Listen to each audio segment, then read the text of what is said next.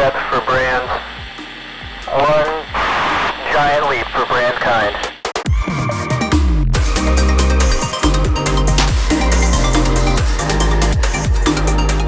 You're listening to Food Chained, presented by Perfy. A big thank you to this episode's sponsor, Triple Whale. Triple Whale's powerful analytics platform clarifies your ad performance across channels, keeping you instantly in the know. Hit the link in the show notes and use promo code Perfy for 15% off today. Hey, everybody. Welcome to another episode of Food Chained. Today we have Kristin Charbo from Glonuts with us. Kristin, thanks for joining. Thank you so much for having me. I'm super excited to be here. Likewise, I've been pumped for this episode for a bit now. We've had it on the calendar for a couple months and I've been waiting for it. I can't wait to dive into your brand story and your, your background and how you got to today. So let's start with that. Cool. Yeah, I think the wild thing about Glonuts is that we weren't trying to start Glonuts. Grover, who is my boyfriend and business partner, he and I were just very burnt out on our day jobs. So, you know, he was working in tech and design. I was working in the hotel travel industry, working in sales. So I was always on the road. And we decided to start a side hustle together that we thought would be, you know, quote unquote simple. So we had this idea to start a coffee cart. And the coffee cart was going to be very, very simple, just nitro cold brew on top. We wanted it to be a little bit differentiated. So everything that we served at the cart was going to be wellness focused. So everything sugar free, handmade, plant based. And so we made Glonuts to go with the coffee. And we started popping up at some events. And everywhere we went, Glonuts were really stealing the spotlight people started asking to buy them. Eventually, a wellness influencer in Los Angeles got a hold of them and she put them on Instagram and we kind of went viral in Los Angeles overnight. We woke up to hundreds of DMs in our inbox asking for shipping and delivery. And at the time, Grover and I didn't really know how to ship a cold product because our donuts are refrigerated.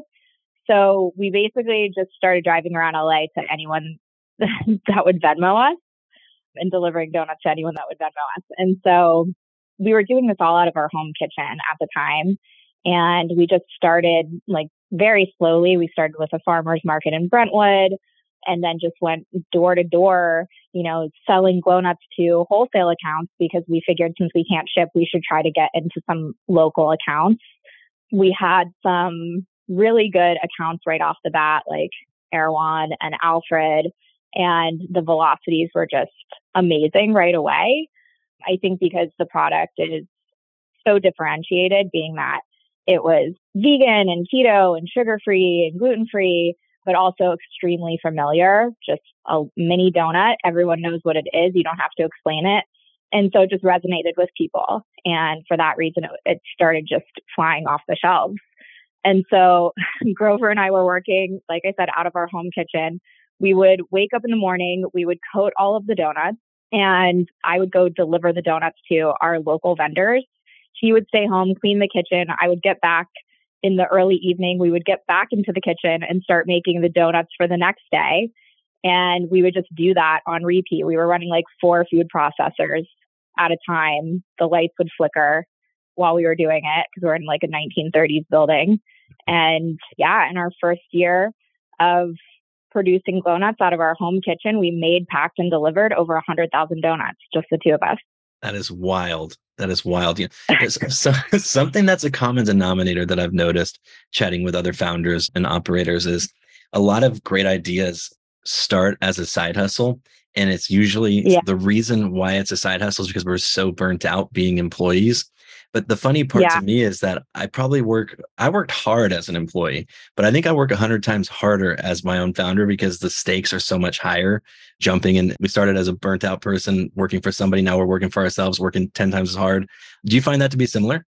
A hundred percent. I thought I worked hard as, yeah, I mean, I thought I was working hard at the time and Grover and I both have never worked harder in our lives. Like we, we don't rest.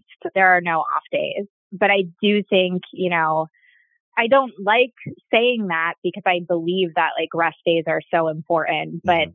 I think we both know like to take the time when we really need it. It's just there's always something to do when you're an entrepreneur and you you're a business owner. There's just always something to be done. And so yeah, it's very easy to get burnt out. I, I think like I think about this a lot, and I I think it's partially because when we do our own thing and, and switch over, I think the burnout is less of a burnout. It's more like I need to do this, and a little bit of a, I get to do this. Not many people take Yeah. the plunge to be their their own you know boss and, and the founder of their own CPG brand. So I, I think it's hats off to you guys for doing that. Thank you. Yeah, I think we both wake up every day and feel like so fortunate that, you know, we're getting that's what we wanted, right? We wanted to be able to call our own shots. And I mean, ultimately, you do end up still reporting to someone in ways, right? It's like Yeah. we have a responsibility to our vendors. Like, I feel like we can't let our retail partners down. So we're always like, you know, making sure we're getting them the product that they need. And then we want to help them get it off the shelves too. So that's in a way I feel like I report to them, even though we are still calling the shots as far as like what our schedule looks like and when we do things. So true. And even our customers too. When I was at Quest Nutrition, we had a, a super fan award. And our first ever super fan, her name was Joy Rometta. And she had early on, I wasn't there at this time, but I heard stories about early on, she would email the team and say, Hey, this isn't right. It needs to be this way. And they actually listened to her and made a lot of these different adjustments. And, you know, over years, I, I believe she passed, but she won our first super fan award. It reminds me a lot of that. Aw, I Um, love that. so when you were doing the coffee cart, I looked at your Instagram, I saw some of the design specs and all of that. Was it like literally the first time you brought it out that you realized that Glonuts was a thing and it was more popular than the coffee? It was very apparent right off the bat. But I think at the time, we really had this vision of like having a coffee cart and then a coffee shop and, you know, maybe a coffee business that we were a roaster. You know, that was kind of the vision at the time. But I do remember like even having, we had like a friends and family launch in our courtyard of the coffee cart. It was called the Come Up Coffee Cart. And I remember all of my friends and family being in the courtyard. And, and at that time, someone was like, you know, you might really be onto something with these donuts. This is potentially the big opportunity. And I'll never forget him saying that. It's so interesting because we had a saying at one of the brands I worked with and invested in in the past. It was a side dish. And one of the goals was always to make the side dish the main dish. And I feel that's something that you did with the donuts being like the hero of the cart. For sure.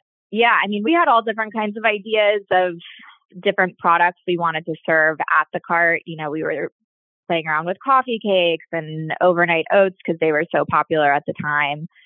And we just really like, we landed on Glonuts. One, because like I said, a donut is just something that is so recognizable. Everyone gets it. Everyone loves a donut but also just from a function perspective. So we were still both working at the time and the idea was we were going to have to make something and a lot of it on the weekends that we could store and take out as needed. So when we designed Glonuts being a raw vegan keto product, it was really with the intention that like we didn't want to get up every morning and have to like bake a ton of baked goods before we took the cart out. We wanted to just pull something out of our freezer and, and use it. And so that's why they're cold and that's why they are the way they are because at the time that was what that was the problem we were trying to solve for ourselves. I can't imagine what that was like. And I read that it was completely permitted and everything. So if anyone's listening, they did it legit. Like, don't worry. Um, like, relax. Like, it's just an epic testimony of, of how hungry you guys are and were and continue to be that you did it in your house. Like, was there extra refrigerators and freezers or like, what did your house look like? Vasa, we had freezers in our living room. We had like a photo space. I, I mean, we live in a one bedroom apartment. So it was just madness. Like the bedroom became storage. The living room was frozen storage and an office and a photo booth. and then the kitchen was just, you know, obviously the kitchen where we made everything.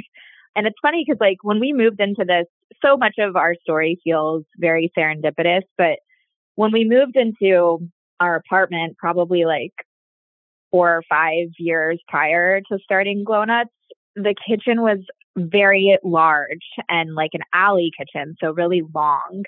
And at the time, we were like, why is this kitchen so like long and there's all this extra space and you know, what are we going to do with this? And the um, building manager at the time was like, oh, well, the person who lived here before you was a caterer. And so, or a chef, and, you know, they had set up a bunch of chef tables along the wall and had like a bunch of working like prep space. And so, lo and behold, you know, four or five years later, we were doing the same exact thing, setting chef tables up in the alley kitchen that we didn't think we needed. It's wild. I want to ask about the brand refresh. I know that Grover has a design background. Was that extremely helpful, or did he butt heads at all with the design agency, or what was that like? Oh, it was so helpful. And I'm so fortunate that Grover is my partner in business and in life because he really led that whole process. For me, it would have been extremely challenging because I just didn't really know what we were getting into. And so he really took charge there doing a brand is a lot of work. I think a lot of people think you just hire an agency and they just create something and, you know, a few months and they hand it back to you and it's beautiful and perfect. And that's not really how it goes. I mean, you're maybe it works like that for some brands, but we had already built a strong following in LA and a community in LA when we decided to do the rebrand. So we had enough information to go off of like who our customer was, what they cared about, and we also wanted our own personalities to be in the brand. And so when you start there, it is a lot more work because you're not just creating anything. It's very personal. Mm-hmm. And Day Job was incredible. I mean, we loved working with them. Grover had been following their work for a long time. He loved what they did with Recess and Fly by Jing, and we both think they're world class copywriters and very gifted at developing brand strategy and voice. And that was something that was really important to us when we were thinking about who we wanted to work with. We wanted there to be like a very strong, relatable brand voice because I think a lot of times that's people just think that brand is about the visual and the voice is so important because I think that's a lot of times what connects you with the brand. So, I mean, to kind of back this up, like we decided to really invest in the brand and hire an agency to work with because at the time we knew we needed to change our packaging in order to scale. So we knew we needed to do it for shelf life and for distribution. And so because we were going to change our packaging and make that large investment into the packaging, we felt like we should just do this once and invest in brand. So we basically spent a wedding budget on brand. That's awesome. it's sweet. Sorry, I just that's great. Not surprising. But yeah, I mean that was why we decided it was the right time to invest in brand. And choosing Day Job was very easy because they were one of the only ones we knew in LA. And because we were an LA donut with not a lot of distribution, it made it a very easy decision because we reached out to them and they knew exactly who we were. and we didn't have to explain who we were to, you know, a really fancy New York design agency. They got it. They loved the product and they were super fun to work with.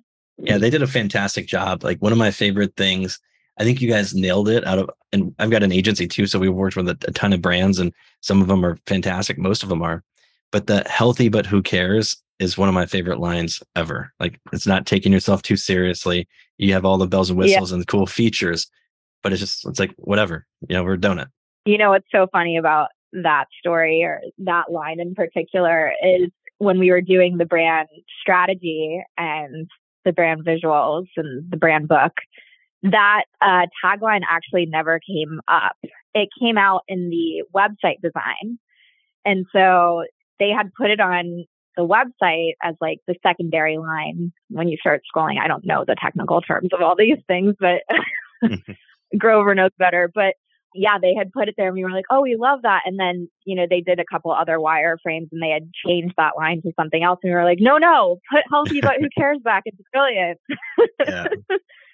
so yeah, we really loved that line too. I agree. I feel like it's very easy to get sucked into being too conscious of health and stop and letting your life revolve around it. And so we just wanted it to be something that we cared about, but it's kind of that like 80 20 rule. You know, you really, you still need to have fun. Yeah. It's so cool. I was on a different podcast the other day and they asked me about like, how do I have so much fun with Perfy? And the first thing I told them was like, most everything I'm doing with Perfy is things, ideas that got shut down with when I was an employee or with clients. And it's just executing on things that have been in the notebook forever. That's um, awesome. I love that. Yeah, it's just all about having fun. I think you guys do a great job of balancing it. For me, it's a bit different. Like I'm a firm believer in, you know, every brand has to have some sort of villain in their story. And for me, I kind of poke shots at, at Coke and Pepsi here and there just for fun. I've recently gone easy because I'm not trying to get a cease and desist for having too much fun, but uh, I definitely take it seriously sometimes. But for the most part, I'm just goofing around. Well, I love Dr. Perfy. That is fantastic. I was a huge Dr. Pepper fan as a kid. So thank you. I love, yeah. That's definitely my favorite flavor. I probably I've got a Chevron near me. During COVID, I go there like probably three or four times a week, stocking up on Diet Dr. Pepper, and I just could not wait until Dr. Perfy was ready to go. So I haven't bought it since, but I think I have a high score at that Chevron for for purchasing. You have to go bring Dr. Perfy to the Chevron. I do. I brought them the other flavors, but I'm going to bring them Dr. Perfy for sure. That's a great call. Yeah, you have to. That's the goal, right? To like be in gas stations. I know like our end goal is to be a gas station donut. Hell yes. We're actually we're rolling out into gas stations in February. It's a little bit of a, a secret right now, but it's definitely uh, I'm I'm pumped for that. Oh my god, I love that. Congrats. Thank you. And I thought I saw you're in Publix too, which by the way, I grew up in Florida, so Publix is like the goat to me. Hell yeah. We're supposed to be next to the deli with the pub subs. It's just been a, a weird, very weird onboarding that we were supposed to be live in October, then it got pushed back, then a buyer switched desks. And it's one of those things where CPG will CPG on you, but we're still figuring that out. I have so many stories like that. So yeah, I get that. So I want to jump over to so we kind of have similar stories, but in different areas. Like when you guys invested, I think it's just so dang sweet in a way that you invested your your wedding budget into the branding. I think it'll pay off. But for me, I overinvested. I wouldn't say overinvested. I I think I the right amount invested in ops. It was one of my blind spots, and I think we nailed some of those things early on that I would have never learned. I always crack the joke that Perfy wouldn't have launched till 30 2022 if I didn't bring on the outsourced ops team early. When you guys brought yours on, how much of an unlock was that? So we just recently brought on consultants that are helping us with operations. We are still to this day manufacturing our own products. Grover and I are still involved in making the product on a weekly basis. Oh my God. And we have a very small team of one person that helps us do that. so, so we are still very much in the trenches of manufacturing our own product, but we are getting very close to offloading part of the production and then I think in about three or four months completely offloading the production. And for both Grover and I, that is the light at the end of the tunnel for us because as much as we love Glonuts, like they're our babies, making mm-hmm. them is extremely grueling work and also not what we feel good at. We feel great at sales and marketing and partnerships and growth and the operations piece is just not something that we would either either one of us would consider our strength. Mm-hmm. So our consultants are they are our saviors. yeah. we love them so much. And it's funny because Grover and I have this conversation a lot about if we went back, could we have, you know, would we have done things differently? Would we have invested in operations and scaling manufacturing first? before investing in brand. And I, we keep kind of coming back to the same answer. And as pretty as that sounds, I think we had to do things this way because we just didn't know where to go. We wouldn't have known how to find consultants when we were moving from our home kitchen into a commercial kitchen. What helped us find our consultants was moving into the commercial kitchen and meeting other founders and other operators that led us to them. So, yeah, I think it's it's very easy to look back and be like shoulda woulda coulda, but ultimately things happen the way they are meant to and I really believe that. Agreed. Yeah, I think I think every founder and every brand has their own kind of roadmap and it, it shakes out the way that it should. For me, I had to take an educated guess on where do I suck the most? And it was R&D and ops. And it's literally, I took an inventory of like, you're not good at everything, dude. Like figure out where you're the worst at and, and just take care of that the right way. And I, I'll tell you, I think about the same thing. Would I change it? And the answer is I don't know yet because I, I definitely lost more dollars than I wanted to with some I would say suboptimal execution on my first round of branding. Like I won't go too deep into it, but it was kind of tough to read and some of the contrast wasn't good enough. And I'm so pumped that those labels are getting out of the market and we're replacing them with 2.0 labels as we speak. It was a huge loss. Like, yes, we were able to salvage some sales out of that, but I think it really inhibited us from being more successful earlier, even though I'm grateful for where we're at. I feel like I learned a lot from customers and I learned a lot from experts in the field and I applied those notes. And would I have changed it? I still don't know. I want to lean towards yes some days and I want to lean towards I wouldn't change a thing. But either way, only upwards and onwards from here. I think packaging in general is one of the hardest things about this whole business. Yep.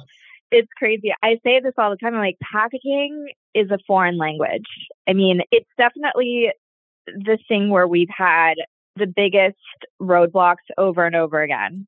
And I think when you don't work in CPG or in manufacturing or operations, it definitely becomes harder to to do it, right? Because you kind of have to learn everything first or there's just a lot of research involved.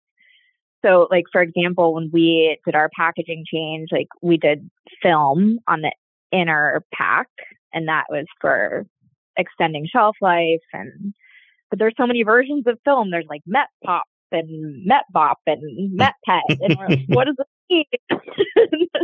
and like, rewind and web with and you know they would always we would ask the film producers like oh, well, like which one is good for this? Or, you know, what does this mean? And they will be like, oh, just go ask your co-packer. And we were like, no, we are the manufacturers. We don't have a co-packer to ask. And so like always like we just it took us so long to figure out packaging. And even now I think, you know, as much as we love it, there's still a lot of things that are not quite right, you know, like it's our boxes are very tall, so they don't fit on every shelf. Mm. Um, vertically, the way we intended them to be was vertical. But then it's also like the dumb luck that we had with the packaging is like it was designed where you can read it like horizontally or vertically. So some shelves it's vertical and some shelves it's horizontal and that just kind of worked out well for us. But yeah, packaging is is extremely hard. I actually recently, it's like similar to the three sided branding. I saw somebody on LinkedIn. I forgot who it was. It was a beverage brand, so that's why I took note. They didn't brand like you're supposed to have three sides branding it when you go into Costco's because you never know how they're going to lay out the pallet. And that'll, oh. I, I, forgot who it was, but that's something to watch out for too. I was like, oh, I got to put that one in the, you know, in the tool belt for whenever that time comes. It's not just like a looks thing. It, there's actual tactical reasons for when you go into Costco and how you should set your branding up. Pretty wild. Wow. Yeah. We're going to need a mentor for that when we get to that road. Yeah. And I work with brands that are in Costco and it seems pretty like they're very open to conversation, which is pretty cool because we're designing it. Sometimes it's like, oh, dang, there's all these things we didn't even know about. Um, so we're doing multiple revisions, but a lot of things to watch out for is that like the reps will will help, but even then, like yeah, you've got to have a mentor, some sort of advisor to help out that's done this a million times over. For sure. I so, feel that way about so many areas. yeah.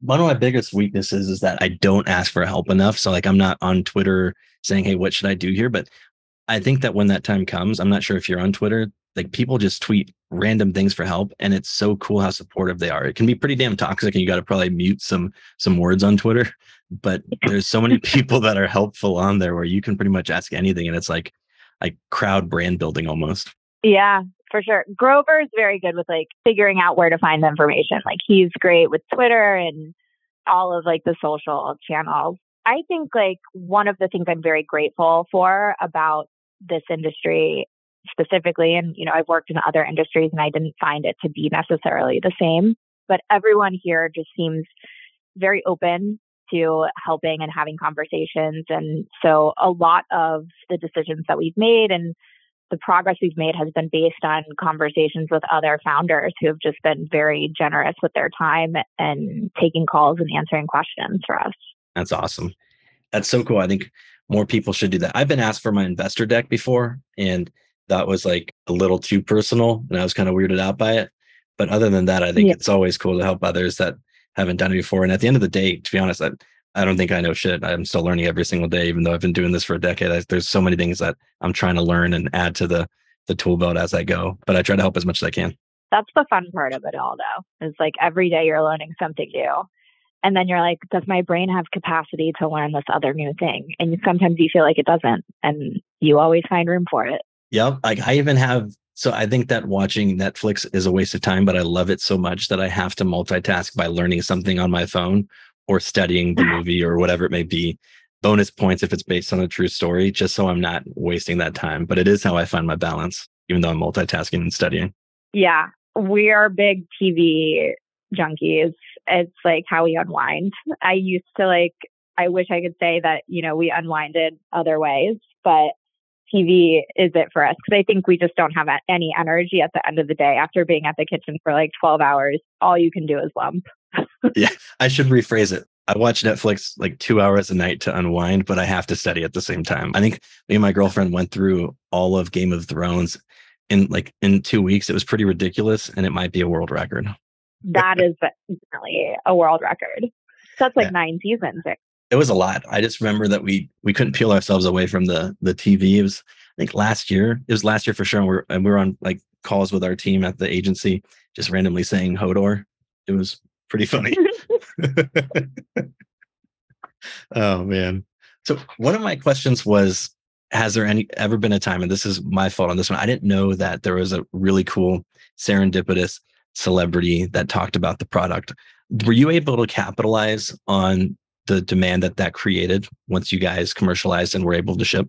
Which one are you speaking of? I'm sorry. Oh shit, the first one. You, you didn't say who, so I'm, I'm imagining that's like DefCon five, like confidential. Uh, but the time where the someone posted it, and that's when everyone started hitting your DM saying, "Hey, where do I buy this?" Oh, that was really early on, and it was a wellness influencer that I have really like been following for a while and loved her content. And yeah, she shared us and yeah, I mean, we that was when we started driving around and you know delivering Glonuts to anyone that would Venmo us. So, but it was like you know a handful of people here, and then somebody else would share them. It was like at that time we were so difficult to get because we could only deliver Glonuts within however far we would drive while we were still working our other jobs, you know? So mm. because they were hard to get, it kind of like had this flywheel effect of people would buy them and then share them and that would lead to more more orders. But again, it was just we didn't have the infrastructure set up at that time to like take online orders and really capitalize off of that. It was just the very start of our business in fact, we didn't really introduce direct to consumer shipping until February of this year. So with like our official brand launch and the new packaging and everything, because that was when we were finally able to ship the product because of the new packaging. Do you guys ever like for old time's sake go to a random person with a box of Glonuts and say, Hey, you got Venmo? no, but I have now I will like you know, I now like started to kind of carry Glonuts with me a little bit more and give them to people if I happen to, because it's LA, you know, like you mm-hmm. run into people all the time that you would want to have your product. So, yeah, who did I recently do that? I saw, I think Luke Wilson, I saw him recently at Erewhon, I think. And so I bought him a pack of Glonuts and gave them to him. Um, yeah. And then I'm a big like I'm a big Bravo junkie. Mhm. So, you know, any like Bravo celebrity that's ever had Glonuts, that those were like the times where I just like lost it. So like Tom Schwartz and Katie Maloney, they both shared Glonuts on Instagram. Again, pre like official launch, and those were big moments for me and Grover. That's awesome. Like I would probably lose my entire shit if Hodor posted about Perfy. like, I mean, I would lose my mind. Like I can't. Yeah. It'd, be, it'd be so awesome. I can't imagine that feeling, and it's gonna happen one of these days where I can't believe who tried it. I know, I know, right? Like I'm just waiting for the moment when I wake up and like Lizzo has tried glow. Yes. I that's the moment where I will completely lose it. Yeah, it's such a cool feeling. Like I've had those for other brands as we worked for them, or Outer Aisle. I think Gwyneth Paltrow posted about it just organically. That was pretty cool. Working Yeah. with it's just it's always the funnest feeling, but I can't wait to have that big one for Perfy. Yeah, I'm dying to be part of Gwyneth's Wellness Wednesdays. She does yeah. that every Wednesday. It'll happen. like someday, someday it'll be Glonuts. I'm so pumped for you guys. Like what you're doing is so cool. I, I don't know of any other brand that's blown up donuts. So good for you, man. It's it's so exciting. Great branding, great story. You know, like some of my favorite brands. I've had some really cool people on Food Chained. Hector from Tia Lupita. I work with Outer Aisle and Jean, the founder, made all of the sandwich thins in her her own oven. And until the filament broke just a couple years ago, they were still using it. Quest Nutrition, Shannon was making them in her house, and like there was something called a guillotine and it was like this crazy metal thing. It actually looked like some sort of medieval torture device. And they would press down on the huge slab of product and it would cut the bars. And that's how they would make the bars at first. So it's a long-winded way of saying I love these stories where it started out so, so scrappy. It makes me happy. Oh yeah, for sure. I mean, that's what's been inspiring us the whole way is hearing other stories like this. One of the, like I said, I was we were big into podcasts when we were making Glonuts in our home kitchen, and we were always listening to how I built this and like the RX bar story is just so so good. The Lara bar story. I mean, there's so so many inspirational stories. I think one of the things that has always stuck with me about like the Lara bar story is how she was just like demoing at every Whole Foods that she could get to. And so that's been kind of our strategy is just like very grassroots, like demo, demo, demo at every, mm-hmm. you know, major retailer we get into because I do think that's one of like the best ways to sell your product is to just get in front of the customer, share your story, have them try it, and it goes a long way. Yeah, I'm big on demos now. It's for me like everything is so competitive. It's not just beverage, it's not just functional soda. But I'm it's one of my favorite spends is demos. Like I don't really spend on digital advertising at all. Coming from that Yeah. background, it's all about demos for me too. But one quick thing, you mentioned one brand, and this is kind of like a pop trivia. Not too many people know about this, but I actually almost left Quest Nutrition in 2016 to go to RX Bar, and I I met with their founder, and I feel bad because I reneged on my offer. It was for personal reasons, and it ended up like being the right choice. And you know, Yeah. I think eight months later they sold to Kellogg's. So I'd have been probably fired and living in Chicago anyway, wondering how I get I want to get back home. But yeah, I definitely interviewed there, and it was really cool people. I'm just can't tell too many people about it because you never know. Yeah, Yeah. Yeah. Mad respect for RX bar and and Quest too. So all good things. yeah. Well, I don't have much more. I'm going to link to your store locator. I'm going to link to so people can find you. I know you just um are now available in Whole Foods regionally. So congrats on that. We'll link there. Thank you. Uh, we'll link to the website. We'll link everywhere. Amazing. Thank you so much. This was really fun. Likewise, I had a great conversation with you. All right. Okay, bye.